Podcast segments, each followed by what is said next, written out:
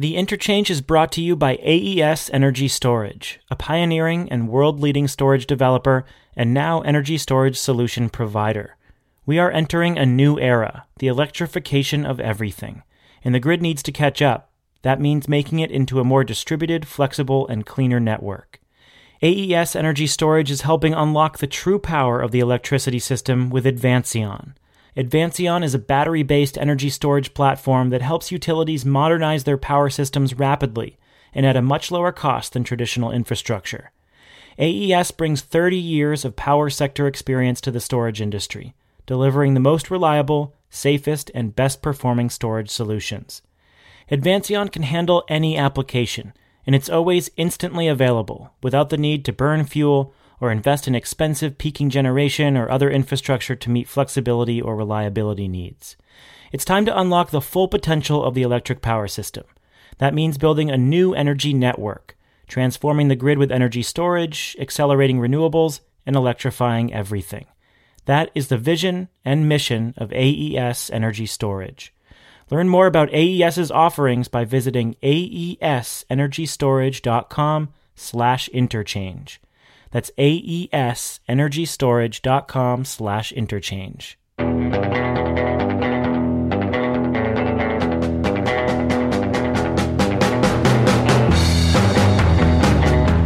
From Greentech Media, this is The Interchange, a weekly conversation on the global energy transformation.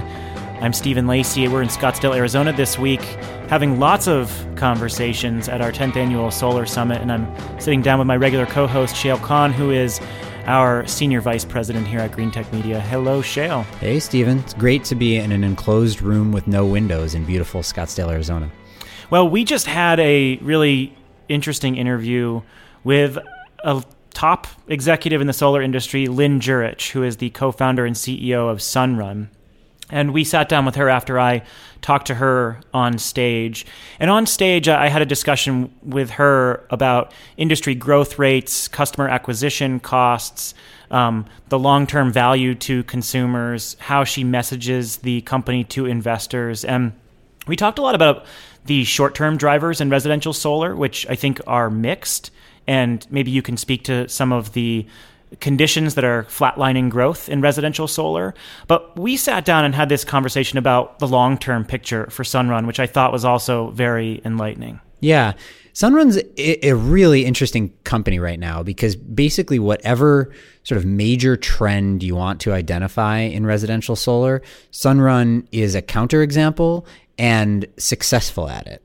So I'll give you three examples of that. One is that residential solar right now in the U.S. is uh, shrinking, if if not flat in some cases. So in the first quarter of this year, we just reported this, residential solar was down 17% over the first quarter of last year. That basically has never happened for residential solar before, and it's you know partially due to California rains and things like that, but it's also just a tougher time for residential solar. And yet, Sunrun was up 23% year over year in the first quarter. So they're growing while the market broadly uh, is flat to down.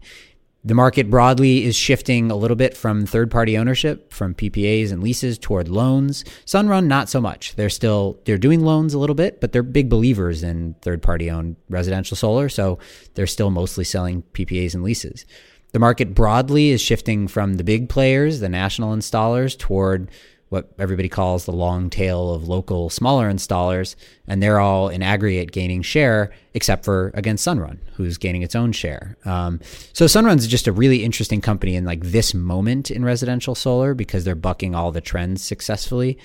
But also, one of the reasons I think they've been successful at that, and we talked about this with Lynn a little bit, is just having a long term orientation. So we were interested to chat with her a little bit about how she thinks about the long term and what is solar eventually to customers. How does that evolve the grid and the utility business model and sort of the big questions that we face because I think we can we can spend too much time focused in on what's happening right at this moment and and lose sight of the long-term trajectory that is reshaping electricity. You can tell that she really enjoyed talking about the long term too because she's so mired in these investor calls and in negative news there are a lot of factors, I think, conspiring against residential solar right now. And in particular, Sunrun, So the Wall Street Journal just reported that there's this SEC investigation of Solar City and Sunrun's cancellation rates. And many financial analysts have come out and said this is kind of bogus. This is not a, a metric that we really care about. The reported numbers are megawatts installed. And so there's really no like financial engineering here that's concerning. But but this is something that Sun, Sunrun has had to defend in public. And you can when I talk to Lynn both on stage and before this conversation, you can sense her frustration of having to talk about a lot of those short-term stories, many of which are like important questions to ask. You know, and we talked about those on stage, but I think she was excited about thinking about you know, a decade on and what kind of company Sunrun wants to be, which you can't often talk about on, you know, quarterly investment calls. Right. Unless you're Elon Musk and then you can kind of get away with talking about the long term and everybody props up your stock price in the short term.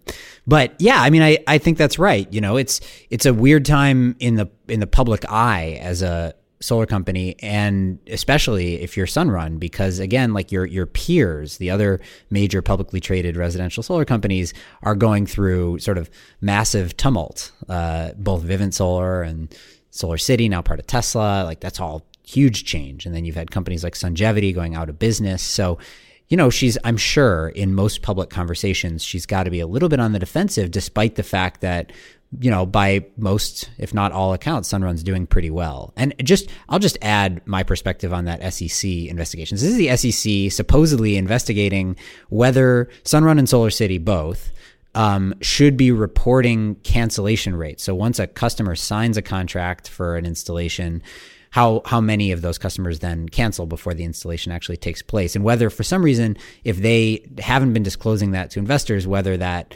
um, is I guess, something the SEC should crack down upon. And I think that's and, and a lot of people have run with this narrative, yeah, and and, and it uh, implied that these companies are doing something really wrong and fleecing customers. I, I do think it's an interesting question, nonetheless. And you asked Lynn this on stage, like, okay, so setting aside the SEC investigation, which which hopefully goes nowhere, is a 40% cancellation rate like reasonable? Yeah, is and, it acceptable to you as yeah, a CEO? Right. And, and what can you do to drive that down? I mean, part of that, I think, has to do with timelines. So if you sign a contract for solar and then it takes six months for somebody to actually install it, the, every day that you've got there makes you more likely to cancel that contract. Anything could happen in the meantime. Also, it has to do with sales tactics, probably, right? Like, do you feel totally comfortable at the moment when you are signing that contract such that you are 100% confident you want to go ahead with it for the next couple of months while you wait for the installation? Or, you know, and this is where like things like door to door sales tactics can go awry. You can get sold on something by a very effective door to door salesperson who's incentivized to sell you the project. And then, you know, you shut the door and you're like, wait a minute, what did I just sign up for? I got to talk to my husband or my wife and make sure that you know everybody's on board with this and oh wait i didn't think about when my roof replacement's going to be or something like that. So you know there's there are ways to improve that i think. But again it's just not something the sec needs to investigate. Finally you, you know you mentioned how different so, so, uh, sunrun is compared to other national installers. And i wonder if this is a moment where we can truly start to compare the success of the Solar City versus the Sunrun model. So we talk a lot about the long tail of installers eating away at the market share of national installers. And what Sunrun has done is partner with third party local installers and basically raised money and package the services around that solar and then use channel partners to install the solar. So they're riding that long tail. Solar City is completely vertically integrated and has had a growth at all costs model, and you're starting to see, uh, or before they got acquired by Tesla, the company was suffering because it had to moderate growth rates, and investors were punishing the company. And now all of a sudden, Sunrun is creeping up, showing you know 15, 20 percent growth rates. They're they're doing well. Um, is this a point in time where we can start to compare the companies on an apples to apples basis and say um, we are going to know which national model is successful or not? Well, look, two things. First of all, Sunrun has a hybrid model. So they do both. You know, they do direct installations themselves and they have partners who do installations. So you know, you can make a strong argument that they benefit from whichever direction the market is heading in. They can do more direct installations themselves or they can do more through smaller partners. They've got that going for them. That said, Lynn actually made a point on stage that I totally agree with, which is that we spend too much time looking at a current trend and assuming that that is going to be where it ends up, right? So for a long time, it was like Solar City, Sunrun, Vivint, and Sungevity and NRG Home Solar gaining a lot of market share. And so everybody was like, ah, you know, it's going to be 10 installers in the future, not a thousand, and they're going to take over the whole market. And now the reverse is happening, right? Lots of little installers gaining share relative to the big guys, and everybody says, ah, it's all going to be the long tail. And like, it, you know, maybe a pendulum that just swings back and forth. You could say the same thing with financing mechanisms. So I'm not ready to look at this moment in time, given the current trends in the market, especially the company specific stuff, like what happened when Tesla bought Solar City and kind of reoriented the strategy. I'm not ready to look at that and say, this tells us something about which model makes more sense. I think the market, you know, it's going to go through fluctuations and we're just, we have a certain direction right now. We may turn in a couple of years. All right. Well, let's hear from Lynn. Again, this is our conversation with Sunrun co founder and CEO Lynn Jurich. Enjoy. So I'm interested to talk about sort of the long term future of residential solar and then everything else that might start to get attached to it. As you mentioned, actually, in the presentation a little bit earlier this morning on stage, you know, we're at something like 35% penetration of residential solar in Hawaii, but most of the country is below 1%. So, one question, I guess, to kick us off is if you're thinking 10, 20 years out, as I'm sure you are when you get a chance for Sunrun, um, how do you imagine that this proliferates? Do we end up with, you know, 30% penetration also in California and Massachusetts and New York, but, you know, Iowa just gets started in 2025? Or does this really end up being a 50 state market mm-hmm. soon? First of all, thank you for asking a long-term question. I appreciate that. We often get so stuck in the, you know, short-term noise that I think we miss this bigger massive structural shift that's happening and oh, the joys of being a public company. Uh, you know it. Um, and and that's really what intrigued me brought me to this industry in the first place was you know my undergraduate degree at stanford was in science and technology and how technologies ship and uh, you know shape uh, and shift societal institutions. And when you see pattern after pattern of things moving from centralized to distributed, you, your sort of pattern recognition goes off. And the thing that I loved about solar so much beyond that, that it was clean and that I'm a, you know, I'm a very passionate outdoors person. But what I loved about it was I said, this is distributed. That's what's so disruptive about it is that it, it, it now negates the need to have monopoly energy generation. And so if the cost curves can get where they need it to be, this will just reshape that institution. And that's what I think we're seeing happen. And it's only recently that now storage is becoming more viable you know, we, we kind of had hope. Everyone liked it. It, you know, it is, um, you know, obviously hydrocarbons historically have stored energy more efficiently, but when we can do that now with batteries, that was kind of the missing link. So I, um, am, you know, I, I, you know, I can stop there and, and wait for a follow up, but I do see this massive shift, shift towards distributed, which, um, I think is going to surprise people with how fast it happens. It- is that core to your philosophy, the idea of customer choice and challenging um, monopolies, or is it more of an environmental message or a combination of both? What is your guiding philosophy when you look at those consumer drivers? Absolutely. Well, one of the reasons why I was attracted to that residential segment is because um, I believe the change will be driven by competition, by choice, by politics, by what people want. Um, you know, because these are really entrenched institutions that, you know, have these, you know, these like political tentacles.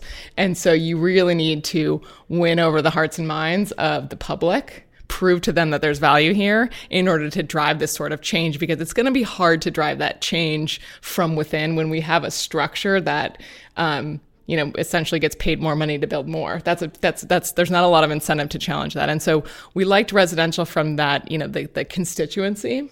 And, um, and that is just more fun, frankly, you know, to, to be able to offer something that we love to our friends and family.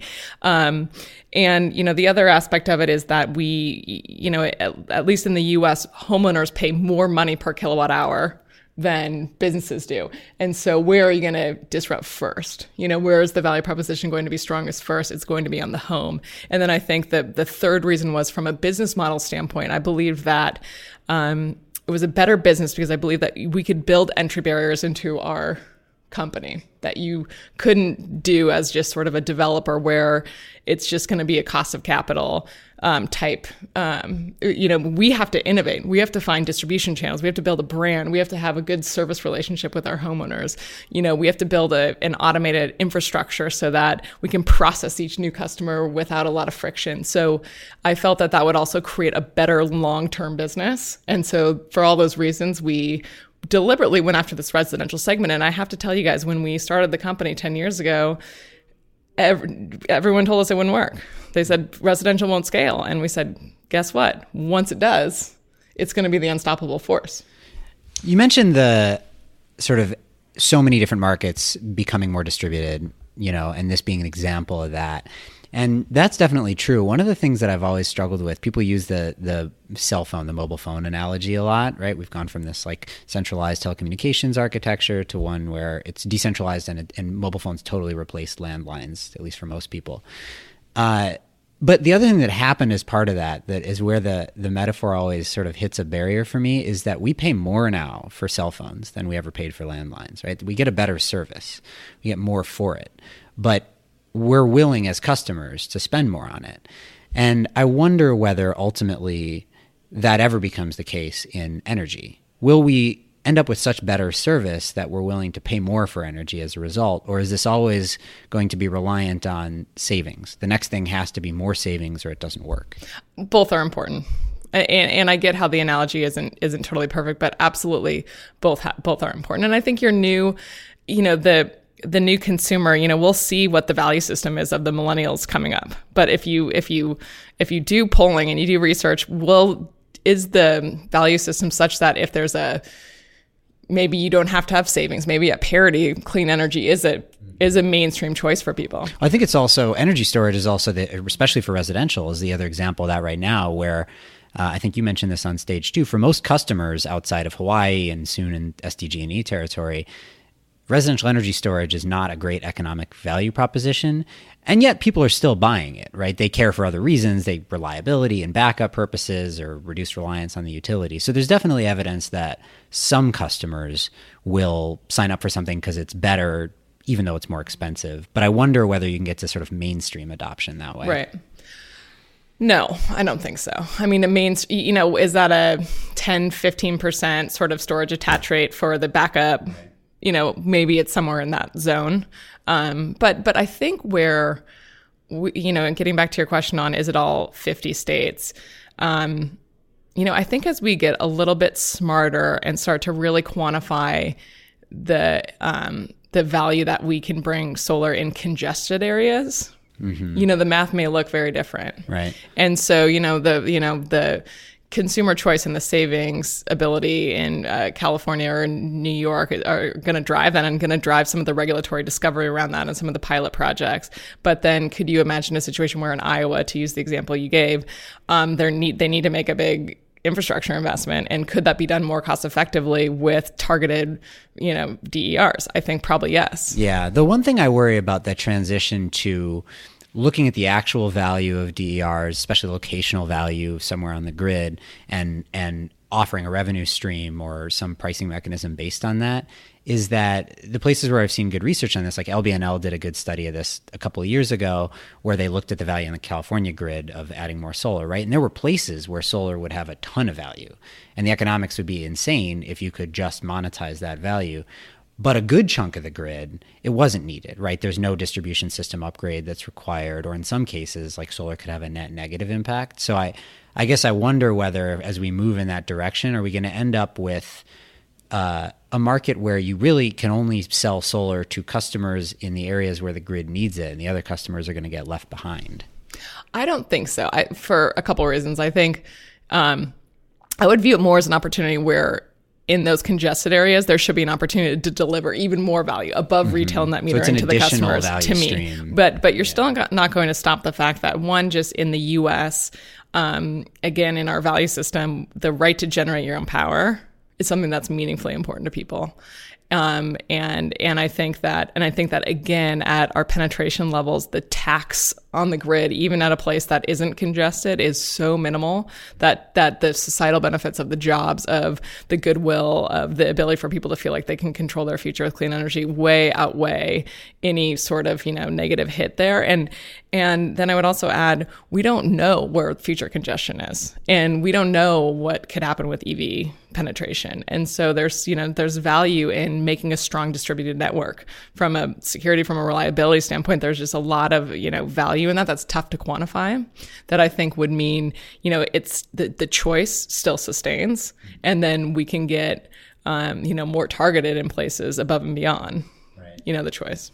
So we had a conversation recently with the former head of uh, Tesla's stationary storage unit and he grew Tesla's stationary storage business, architected the products and the services. And and he said, you know, at Tesla and in the storage industry, we should be thinking five or six rate cases ahead. Like when you actually look at 2030 or so, it's not that far off if you're thinking long term, like a like a Tesla, for example. Are you afforded that responsibility when you think long term as a public company, or are you kind of mired in thinking about the quarter, you know, quarterly reporting, are you afforded the responsibility to think about what solar looks like for the utility and the customer, considering that a decade or a decade and a half is actually not that far off? I think it's critical. I think it's critical for anyone who wants to build a long term business and be a major player in this industry. So, absolutely, we look at that. Now, I question the value of, you know, there's false precision which is a real thing. And so, um, and so would, would I want to put more effort towards, um, you know, shaping what the next six months look like? You know, um, and experimenting with with the different pilots and the different business models because we don't really know. I, I think that's a better use of resources than you know sort of false precision five or six rate cases out. But I think you you need to have that long term orientation in our business. I mean, we're in an infrastructure energy business, so it's it's a long term, you know, play. False wanna... precision is terrifying to me as an analyst. That's like a that's a great description of, of what we do for a living. uh oh, uh oh! I offended. I offended the interviewer. No offense, but... man. You found how the, we you found the weak country. spot. Yeah, exactly. well, I want to tee off of the grid services piece because um, I, I wonder when you look out a decade and a half whether you see solar as a mostly a benefit for the consumer or as a broader grid benefit and if you see it as a broader grid benefit, then how are you then working with utilities and applying storage to partner with the utility to make money off of those services and be a, a reliable partner for them on the grid? I think it's it's I think they're intertwined. I don't view, you know, delivering a good customer value or delivering value to the grid as something that can remain really distinct, you know, for all the reasons that, you know, we talked about earlier, which is, you know, electricity is a societal, you know, need. And ultimately I believe in sort of market forces and that things are, you know, somewhat rational and efficient. And so, you know, if, you know, if the penetration gets so far that it's only benefiting consumers with solar, I I think that doesn't build a long term sustainable market. So you need to, and it's like, why aren't we taking advantage of all these resources? You know, it's that we often talk about our Brightbox product, which is our solar plus storage in Hawaii, as this is a thoroughbred locked in the closet. Like, why, if we can communicate with the utility, they can, we can hold back some of the capacity in the battery and we could add a ton of value. So it would be a shame if we weren't in those conversations. And that's why we're so excited about our partnership with National Grid is these guys are thinking about that. They want to experiment that, with that. They see that it's the future. They're not operating from a place of fear, you know, kibosh it. It's a place of, okay, curiosity. This is the future. Let's figure out how we can build a win-win. We'd like to take a moment to extend a big thank you to our sponsor, AES Energy Storage.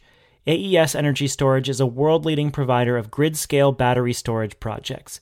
AES Corporation owns $36 billion in energy assets and serves electricity to over 9 million people worldwide. Ten years ago, AES set up its battery business. Since then, the cost of installing grid scale batteries has dropped nearly 90%, thanks to more efficient installation techniques, lower cost hardware, and better lithium ion batteries. This same trend took hold in the computer industry, where rapidly declining data storage costs revolutionized our digital networks. Lithium ion batteries are now bringing data networks resiliency and responsiveness to the electricity network by enabling multiple hours of storage. The grid is changing fast. And AES Energy Storage is helping utilities harness the power of battery based energy storage to make the electric power system cleaner, more flexible, and more reliable. Visit aesenergystorage.com slash interchange to learn more. That's aesenergystorage.com slash interchange. Let's talk about that National Grid partnership a, a little bit because I find it. I find anytime there's a, a partnership between a DER, distributed solar company, with a utility where they're actually deploying things and testing stuff out, I find that fascinating because what you'll learn from it. It's also interesting just from both sort of Sunrun partnering with utility and National Grid partnering with with Sunrun, National Grid sort of, oh, I think, has gone through this evolution over the past few years. They, they sort of stood up this new energy solutions group and they're getting into a whole bunch of stuff, this being one of the bigger examples of it. So I'm just curious to hear a little bit about like how that partnership evolved. And for anybody who hasn't read about it, can you just sort of walk through what you guys are planning to do? Yeah, sure. So we formed a three part partnership with National Grid. Um, the first one was a capital investment in our assets. And they, you know, that was really meaningful from a Sunrun shareholder value standpoint, um, which, which really validated the unit level economics that we present to Wall Street. The 6% discount rate we use on our contracted cash flow has been, you know, really validated by that um, $100 million investment from them. So it was a that's an investment into assets, which like PG&E did with you guys which years PG&E and years did ago. as well. Right. Uh, you know, in the tax equity piece of the structure, not the back leverage piece, Right. not the not the project equity piece. Um, but yes. So it was very validating in terms of here's somebody who is willing to um, essentially take an interest in our projects f- deep into the cash flows, you know, at the 20 year, That's you know, important. plus mark, which is very important. Right. And they were able to earn, you know, a nice return. You know, we've said publicly the return on that sort of equity when you go after the back leverage and the tax equity, you can earn a 10% return. That's really, you know, that's a really nice return for a lot of people who can't get yield anywhere else. And so it's a really, it's a win-win. It's a nice return and it's really validating for us in terms of how much our projects are worth, which has been a criticism that we get from investors and, and something still yet to be fully appreciated, I think. So that was one piece of it.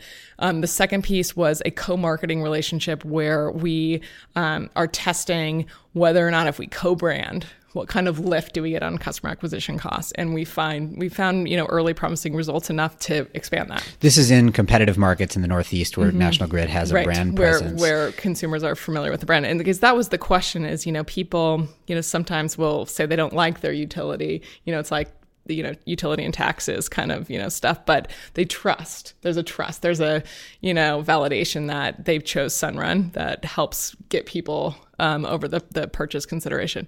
So there's that although you know and that's that's you know pilot but going well. And then the third piece is this grid grid services partnership which is um, really r&d it's really let's put some smart engineers on our side. We know the consumer. We're we know what's happening on storage. We know how to you know integrate the inverter and the storage and the pv they know um, you know the the grid side and so what can we do how big is this market opportunity and so we're really you know we're you know as part of that we're trying to start quantifying that and trying to make it real So is that you're going to deploy a bunch of resources, you're going to play around with aggregating them and providing some value to the grid within National Grid's territory?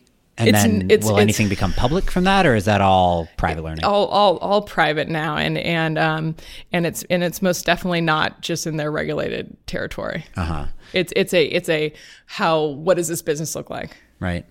And so did National Grid come into this partnership saying, look, I want to, you know, here's all the things that I want to do? Because it is, you know, I've, I haven't seen, there have been every individual component of what you're describing exists elsewhere. And yet I don't think there's any other partnership that has all those components together. so comprehensive i agree you know i will it is interesting to me though that the and i think you may be covered this but there have been I think 42 utilities that have invested in DERs, and it's continually been increasing. And it was a billion dollars last year. So I think, you know, that to me is another sign that, um, you know, there's a little bit of a disconnect of the long term the long term you know sustainability of this market from what you know maybe you might read in the popular press versus what people who know the business are really investing in and putting money behind. So i think that's a proof point there. But i think national grid i think he you know we can't you know necessarily speak for their strategic intention but i you know i wouldn't be surprised if you know the same things i'm talking about which are okay just let's go big picture this distributed shift makes so much sense I'm in the energy business. Let's not be the, you know, horse and carriage guys that miss the railroad. Right. Yeah. So you mentioned we, we published this data a little while back on utility companies investing in DER companies, right? And so you said 42 individual utilities, like $2.9 billion total, billion dollars of that just in the last year. So that gives off this impression, we've found this since we published this, that utilities are all bought in, right? And I think some really are, especially European utilities who are like facing destruction imminently. So they're all, you know, desperately investing across the DER spectrum to figure out what the next business model will be. And then you have some utilities in the US like National Grid who are a little more progressive and forward thinking on this stuff, but there are also 3,000 utilities in the US, most of whom have done nothing in this space. And I'm curious as you go around the country to the places where Sunrun operates, like what is the spectrum of how utilities at this point in time approach distributed d- distributed resources in general?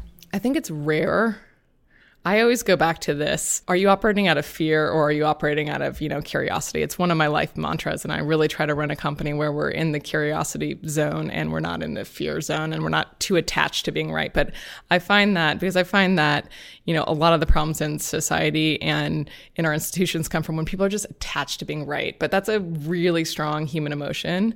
And and if you're in an and I and I relate to it and if you're in an industry where you're responsible for reliability and you're providing a public good and there's like that's that's a, you know that's there's a lot of passion there's, there's a lot of emotion there. And so i think it really does take you know a unique set of people to be the first people to say okay yes this is scary. Yes i'm faced with all this infrastructure spend and what's happening to low growth in my area. But you know that doesn't mean you can bury your head in the sand. But you know human nature is to bury your head in the sand or maybe fight it or maybe you know hold on to it. And and so i think you know what do we expect I think, you know, that's, yeah. that's uh, I'm a pragmatist. no, it's been interesting, right? I think a lot of utilities have wanted to figure out how to approach DERs for years, you know, and they've struggled to figure out, they've had a classic innovator's dilemma problem. Like they've tried to figure out how to go about doing that. And so some of them have said, okay, I have an unregulated arm. I'll let my unregulated arm do some stuff. So PG&E will invest in some assets, or you know, NextEra will buy Smart Energy Capital or something like that. But that doesn't necessarily breed through to the regulated business, which is the thing that is sort of under threat to the extent that there is a threat. So some of them then have started these new energy solutions groups or whatever they call them, some innovation group. And and even there, you know, it's hard to change this like 100-year-old incumbent sort of company that like you said has like a core mandate of reliability for customers. So I wonder, you know, how you think utilities are going to come around. What like what's the mechanism internally in a utility to to figure out what the solution well, is? Well, you know, I think it's done at the regulator level. I think you know regulators they're forced to do it by regulators, right? And and and you know some of the regulators who are um, you know forward thinking on this are going to start to pave the way. You know the California, New York type pilot programs, and we'll start to get real data on it and you know, increasingly regulators are going to, you know, look to that as a solution. So I, you know, I think it'll take potentially a little bit of time, but um, I don't think it's going to be. I think it'll be faster than people expect, just like what happened with solar costs and just like what's happening with storage costs. I, I'm optimistic. I have faith and and hope in that people, you know, particularly in our, you know, the regulators that I've met with, many of these guys, they they do want to learn more about this. You know, when I go to these conferences, they want to understand the stuff. They want to be forward thinking. They're, but you know, they're also told many times the, the you know the reliability scare tactic. So they're balancing that, and they need to listen to you know the experts in many ways, and you know, and but I I'm I'm I'm confident that I, you know, met with enough of these people that they're they're going to do the right thing ultimately, and the facts are going to be supporting us. And now you see more regulators talking about smart rate design so that you proactively solve a problem. I wonder if you see the more proactive approach starting to win the day, or if it just depends I, I, uh, on the state. I do, and and thank you for asking that question. I did. I you know it does depend on the state, and like anything, you know, one of the things I I often caution is clean energy, there are a lot of powerful forces that do not want to see us be successful. And so we won't win everywhere. And one of my, you know, challenges again with how this industry is covered is every time there's one of these, you know, issues, it, it's the sky is falling and it's precedential and it's happening everywhere. And that is incredibly frustrating and, and to me out of context when you actually look at some of the incredibly forward thinking places like the California and New York where um, we are in this mode of creativity and optimism. And so I think that is winning because I think the, these are places that people are going to look to as leaders and we're going to start to, you know, get real data out there. And, but at the same time, are we really fighting what feels like an organized effort to make our lives harder? Yes, that, that, that is, but that is a reality of, you know, change. So let's talk a little bit about what's going on right now in residential solar, much as we'd love to talk about the long term forever. Uh, so it's a weird time, I think, for residential solar. There had been this like extraordinarily rapid growth rate for years, which then slowed down some in, in 2016 and in 2017 thus far. For the market as a whole, has been a pretty rough time, especially in California. We've had these rains that made it hard to install, um, but also you know market changes in California and elsewhere. And so the result is that uh, as a as a whole, the residential solar market was down 17% in the first quarter of this year versus the first quarter of last year, which is like a has never happened before for for residential solar in, in recent history. And yet, Sunrun's up 23% um, on that same apples to apples comparison. So you're bucking the trend at the moment. So, uh, what's your secret? Well, our secret has been we ran the business from the start 10 years ago on a, you know, sustainable business where we're offering value to the consumer and, um, and value to the company. And so, you know, for, so for a period of time, it was, you know, a, the industry attracted a lot of capital. People were spending a ton of dollars and maybe unnaturally growing the industry for a bit, you know, spending more on customer acquisition costs. And that unnaturally, I think, bumped the growth rate up for a few years. And so if you actually take, you know, some of the players um, who raised, you know, hundreds of millions of capital, if you take them out of the math, you actually see that the industry grew 22% um, in 16, um, you know, similar to our Q1 growth rate. And I think there, you know, a lot of the the names that we know publicly that are in the press, um, you know, have been facing these down down quarters, you know, for the reasons I mentioned. But there's a lot of companies that are really growing, and the um, the the size of the market still and the value proposition to, to consumers does support, by my math, a 20% CAGR for 10 years. So we're, we're, we're past the days of 60% growth. 15, 20% is probably where the industry will settle.